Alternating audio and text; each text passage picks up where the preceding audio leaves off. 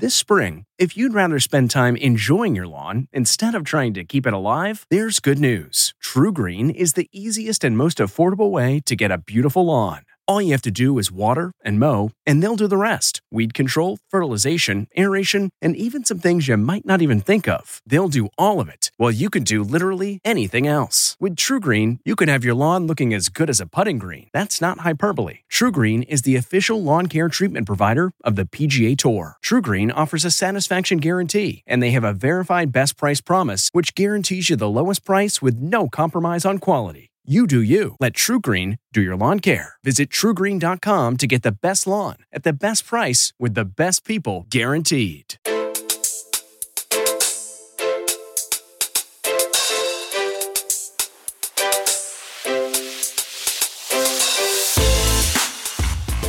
Welcome to the Eye on Money Show. It is Tuesday, April 5th. It is April. It is springtime. Mark, do you have a little spring in your step? Bonjour. Uh, yeah, I'm, I'm ready for spring. It, like I told you before, it always, there always comes a point where I'm ready for the next season. Yeah. What do you feel like is like your spring ritual? Like I love spring because what I do is I go through my closet and I pull out all the stuff I haven't worn, usually in one season, but now I think I have to go back two seasons, right? Because I have to account for COVID. I pull out all the stuff I haven't worn, I put it in a bag, and I drop it off to Goodwill, and I just feel virtuous for doing that. What do you do for the spring? Uh, we do that as well. We make regular trips to the dropping off clothes. I wouldn't say that's necessarily just a springtime thing for us. We do that year round. Uh, for me, I'm a big cleaner. I, I, get great joy out of cleaning. So I think every spring and every fall, I do a real deep clean of the whole apartment. Really? I like cleaning as well. Actually, during COVID, early COVID, we did some serious deep cleaning, and it was such a good way to like work out your anxiety. And I have a great idea for those of you who want that kind of, I need to work out my anxiety. And that is to think about spring cleaning for your financial life. Okay. Also, because it's tax season. So every tax season, I go back you know, beyond the period of time that I have to retain records, I fire up the shredder and I start just rocking and rolling and getting rid of stuff that I don't need. And this was the impetus to a segment that I recently did on CBS Mornings. So, Mark, I'm going to play the seg. Let's play the segment, and then you and I can talk about it. This is financial spring cleaning. Michelle Miller sitting in for Gayle King. Vlad Duthiers sitting in for Nate Burleson and Tony Dokoupil. Here is our segment called Financial Spring Cleaning for you. In today's Money Watch, we're taking a look at how to tidy up and stay on top of your money. Spring cleaning is as important for your finances as it is for your home.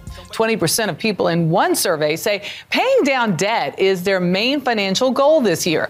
14% want to beef up emergency savings, and 13% want to stick to a budget. Here, here. Mm. Well, CBS News analyst Jill Schlesinger is here.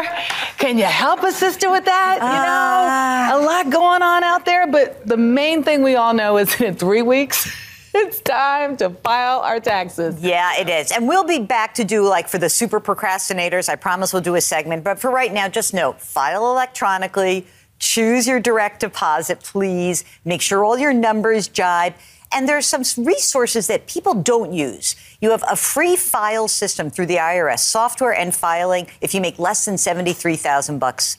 There is actually great resources for um, older people, tax counseling for the elderly. The Volunteer Income Tax uh, uh Association is, is a service for folks who make less than $58,000. So these main points of assistance are there for taxpayers. Use them. If you have any question, just go to irs.gov. Lots of info on yeah, the site. You, you, don't have to pay for your return. I, I wish more people took advantage of those free services. Uh, whether you use a free service or an accountant, you got to gather documents, you get a return back back a copy of it. How long do you have to keep all that paperwork? I would like to dedicate this answer to my mother, Susan. okay. Who calls me every single tax season. How long do I have to keep all this stuff?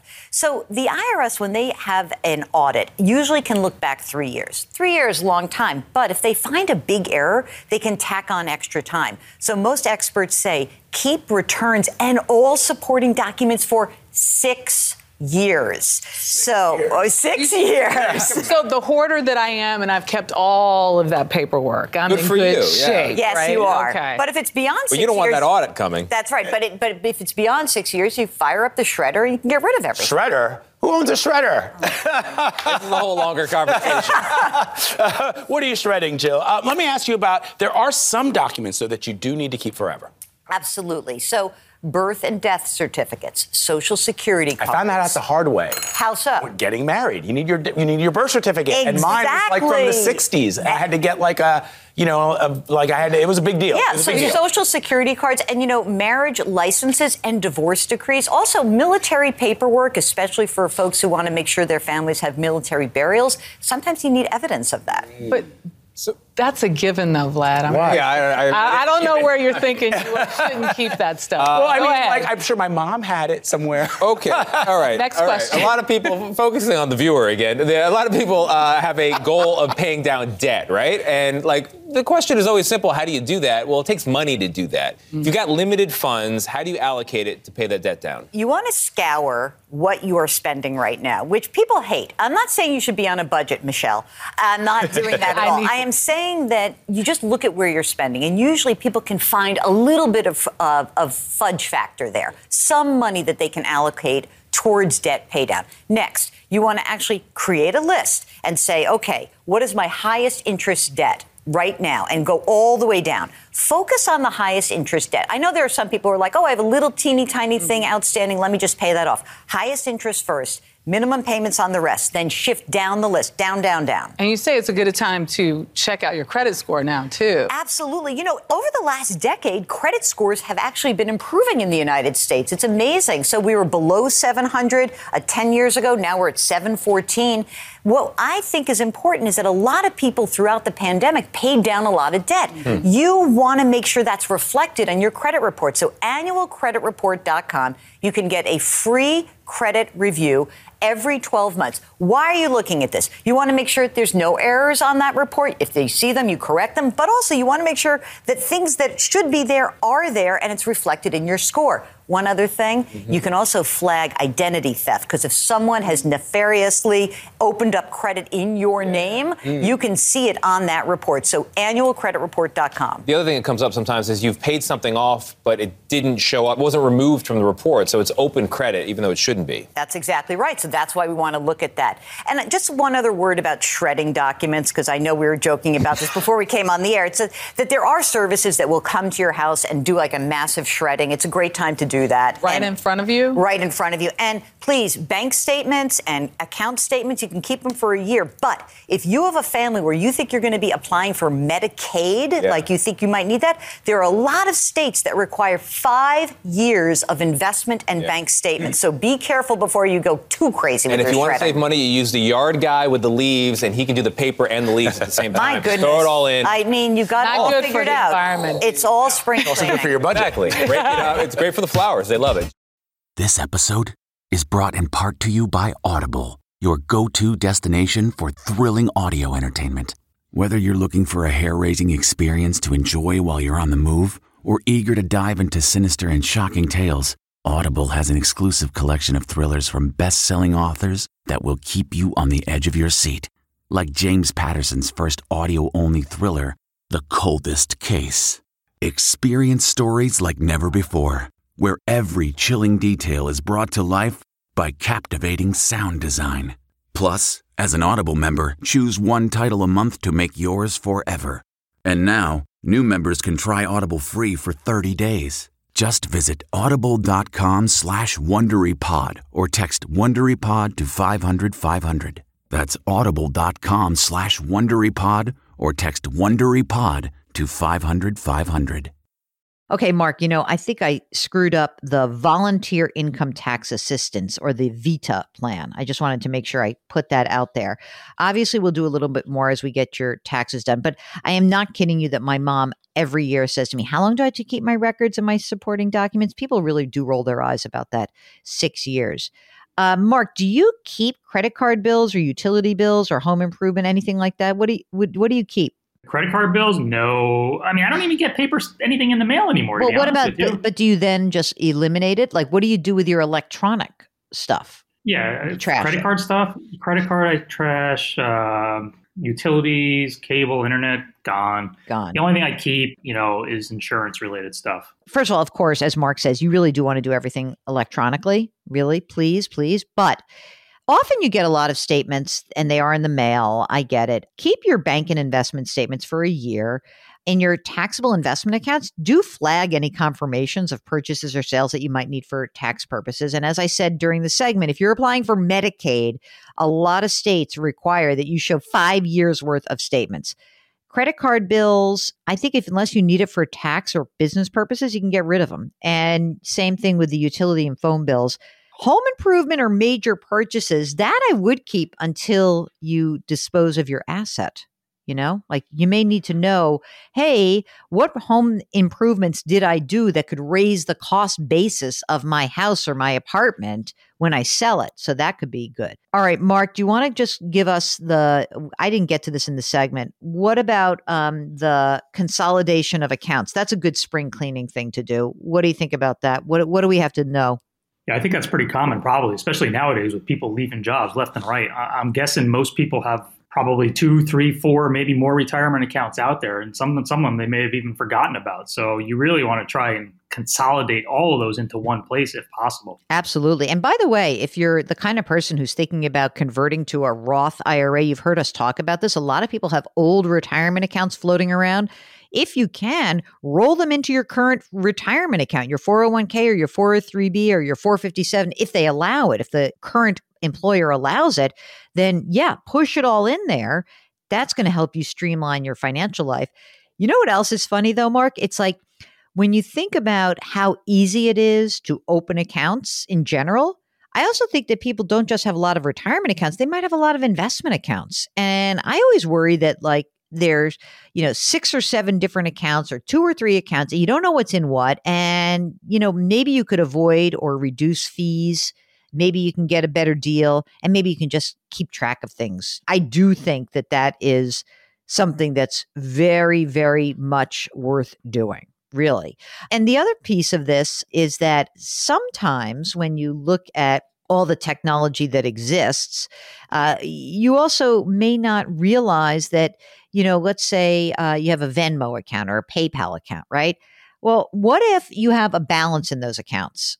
And a lot of people walk around, they balance in their accounts. They sit there and they complain that there's no interest on their bank accounts, but you're sitting in a PayPal account or you're getting no interest. So if you're carrying a balance in those accounts, push that into your bank account where at least even if you're going to get crappy interest, it's going to be crappy is better than zero, right? Okay, last thing that I would like to just put out there, people. Mark, how many streaming services do you have? I have Netflix, I have Amazon Prime, Mhm. although I don't really consider Amazon Prime because that comes with Prime. But okay, throw it in there. And I have uh, HBO Max, and that's it. Okay. So I think that there are a lot of people who loaded up on some streaming services. As I realized when I looked at my Sirius XM, which I got for I think like six bucks as a promotion for like a year. And all of a sudden I saw my credit card bill get hit for $26 in a month. And I called up and I said, I'm going to cancel. And they said, No, why, why, why are you leaving? I said, Because it's too expensive. Well, um, do you use it? And anyway, the long story short is I kept it because I do, you, know, I do drive sometimes, but I reduced it from $26 a month to $7 a month. I also got rid of Acorn, which is remember when I went through my whole British crime drama thing where I was What is what is Acorn? Is that It's a like- streaming service? it's like it's a streaming service, but it has like all like many more foreign um, films and foreign series. So for some reason, I had that still sticking around, had forgotten. So uh, let me do this. You load it up on your streaming service. It's time to slim down. Okay. So get rid of those extra subscriptions or negotiate for something lower and use your extra savings to pay down your debt or beef up your emergency reserve or increase your retirement contributions. And again, just to go back to the segment, you need to keep your tax returns and the supporting documentation for six years. I know you want to get rid of it out of three, after three, but it could be up to six. So just keep it. And, you know, for most people, as you said, Mark, most people have gone electronic, which is great, but not everybody. clean up your financial life and clean up your house and get rid of all the clothes you're not wearing. You're not going to wear them again. I just tell you that right now. The thing that you say, oh, maybe I'll wear it again, you're probably not going to wear it. All right. That's it. We're done with your spring cleaning. We'll be back, I promise. Uh, thank you so much for listening. If you have a question about whether you should actually keep or shred something, just go to jillonmoney.com, click the contact us button, and we'd be delighted to let you know what you should do next. And of course, you can follow Eye on Money wherever you get your podcasts and check out our sister broadcast, which is called Jill on Money. Everything is on the website. And don't forget to sign up for the free weekly newsletter and leave us a rating or a review. We would be very appreciative of that. Mark Show is my co host and the executive producer. We are distributed by Viacom CBS. We drop our episodes every Tuesday and Thursday. We like to remind you to put your hands metaphorically on someone's back. Our mantra here curiosity, compassion, community. Thanks for listening. We'll talk to you on Thursday. If you like Money Watch, you can listen early and ad-free right now by joining Wondery Plus in the Wondery app or on Apple Podcasts. Prime members can listen ad-free on Amazon Music. Before you go, tell us about yourself by filling out a short survey at wondery.com/survey. Some puzzles are hard to solve, others are hard to prove.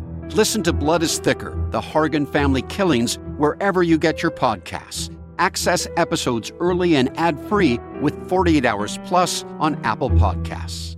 Catch every episode of 60 Minutes, America's most watched news magazine show, as a podcast. Hear in depth investigations across politics, news, and entertainment on your schedule. Listen to 60 Minutes ad free on Wondery Plus.